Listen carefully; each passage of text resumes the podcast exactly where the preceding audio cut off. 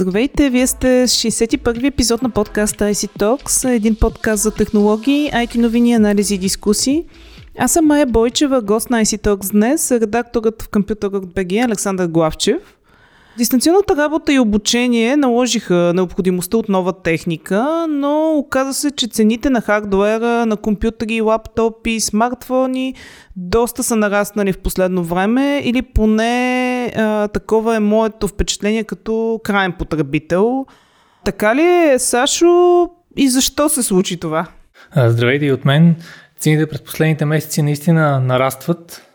А, сега, може би преди почна да говорим по тази тема, рано да се отбележи, че не достига на чипове, на въобще на полупроводникова продукция, която, заради която се случва ръста на цените, а, е резултат от така доста фактори, като първите предупреждения се чуха дори преди повече от година за ефекти, които могат да доведат до нещо такова. Тоест, тук гледам в момента не е свързано само с пандемията или а, само с, да кажем, заседналия кораб в Суетския канал, който, която криза сякаш се разреши. Наистина, затворените по домовете си хора заради COVID-19 започнаха да купуват повече компютърна техника, което доведе до ръст в сегмента на персоналните компютри и на съпътстващата ги периферия.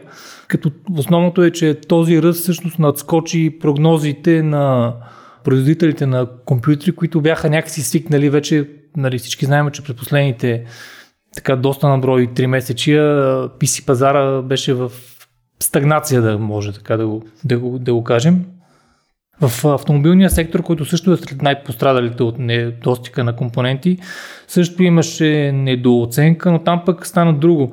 Там сякаш компаниите недооцениха колко бързо ще се възстанови търсенето, заради, което е спаднало заради COVID-19. Както казах преди малко, производителите на компютри започнаха да предупреждават за ограничени доставки още в началото на миналата година. Тогава, например, китайската Huawei, която продължава да е от най-едрите производители на мобилни устройства и на мрежови устройства за телекоми, те започнаха заради влизащите в сила американски санкции да се запасяват с компоненти, за да могат да издържат по-дълго време. Други китайски компании последваха техния пример, като според Bloomberg сумарно за 2020 година внос на чипове в Китай е достигнал почти една пета от общия внос на страната, което е доста интересно. Към всичко това може да се добавят и лютите шеги на климата, както и разни други събития. Рязкото застудяване в Тексас през февруари, например, доведе до прекъсване на работата на заводи за полупроводници, като сред пострадалите и фабрика на Samsung. Чуват се тревожни предупреждения и от Тайван, където страната се сблъсква с аномална суша, която наложи ограничавания в водоподаването на някои фабрики. В Япония пък пожар в завод на Renaissance Electronics, който е един от най-големите доставчици на чипове за автомобилни системи, също предизвика така известни сътресения. Допълнителен ефект можеше да окаже и вече споменатия блокиран кораб в Суетския канал.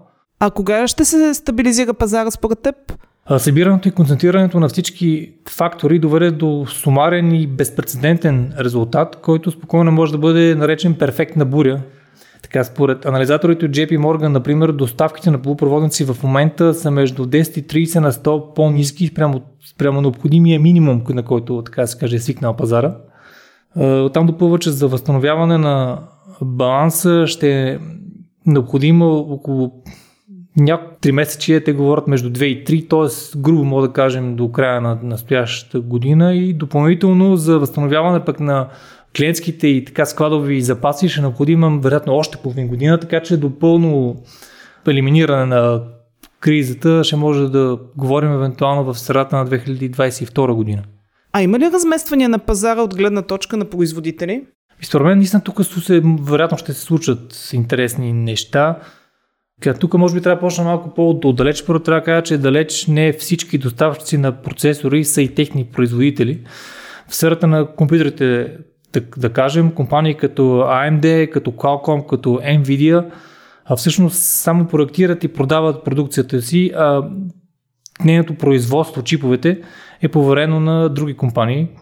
Най-големите производители по поръчка са играчи като TSMC и Samsung, да кажем, като последната технически е най-големия производител на микроелектроника, но това е ако само ако се бори и бизнеса и с производство на памети, иначе TSMC са най-големите.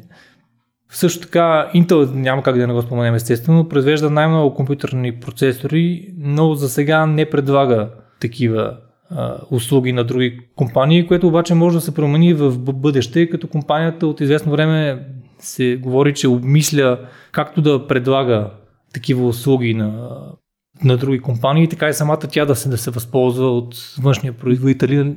Вече сме говорили в други епизоди на IST Talks, че Intel изпитва затруднения при преминаването към 10 нанометров технологичен процес. Интересното обаче тук е друго.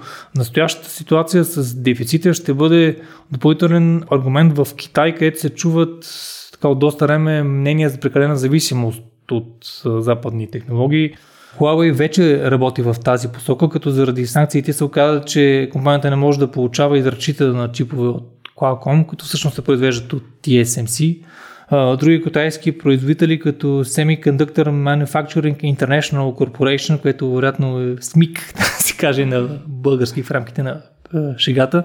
Та други китайски компании също гледат в тази, в тази посока и дори вече се осигуряват така доста ми, ми, милиардни инвестиции от тамошното правителство. Естествено, тъй като геополитическата перспектива продължава да е, е в посока увеличаване на, на, напрежението между САЩ и Китай, скоро по-скоро не мога да очакваме промяна в тази посока. Естествено, в момента нито един китайски производител не мога да се конкурира с американските играчи, но за напред с сигурно ще видим е, резултат. Все пак Китай има твърде много ресурси, както финансови, така и, така и човешки. Естествено тук няма как да споменем и Европа. При няколко седмици ЕК обяви, че Европа си поставя за цел да държи 20% от световния пазар на полупроводникова продукция до 2030 година, като тук целта отново е технологичен суверенитет, Подобни а, така, сигнали се чуват от доста време и от Русия, но там страната няма ресурса на Китай да и те по-скоро говорят за замяна на чужди процесори най-вече в, в, сферата на военната си така индустрия.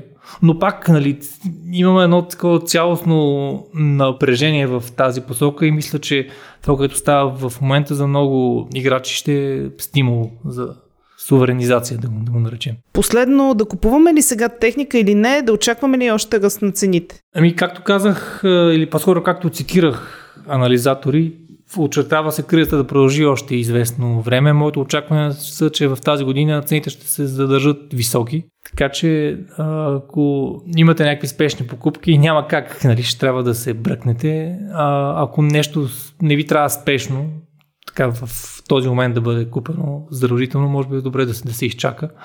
От друга гледна точка, ако кажем, че чакате в момента за да купите на детето компютъра следващата учеб, учебна година, да не се окаже, че тогава нещата ще са по-скъпи. Така че извода е, че не мога да, да, да ви дам съвет твърд. Просто благодаря ти много, че гостува на IC Talks. А на слушателите очаквайте следващия ни епизод и слушайте IC Talks SoundCloud, Spotify, iTunes и Google Podcasts. До скоро!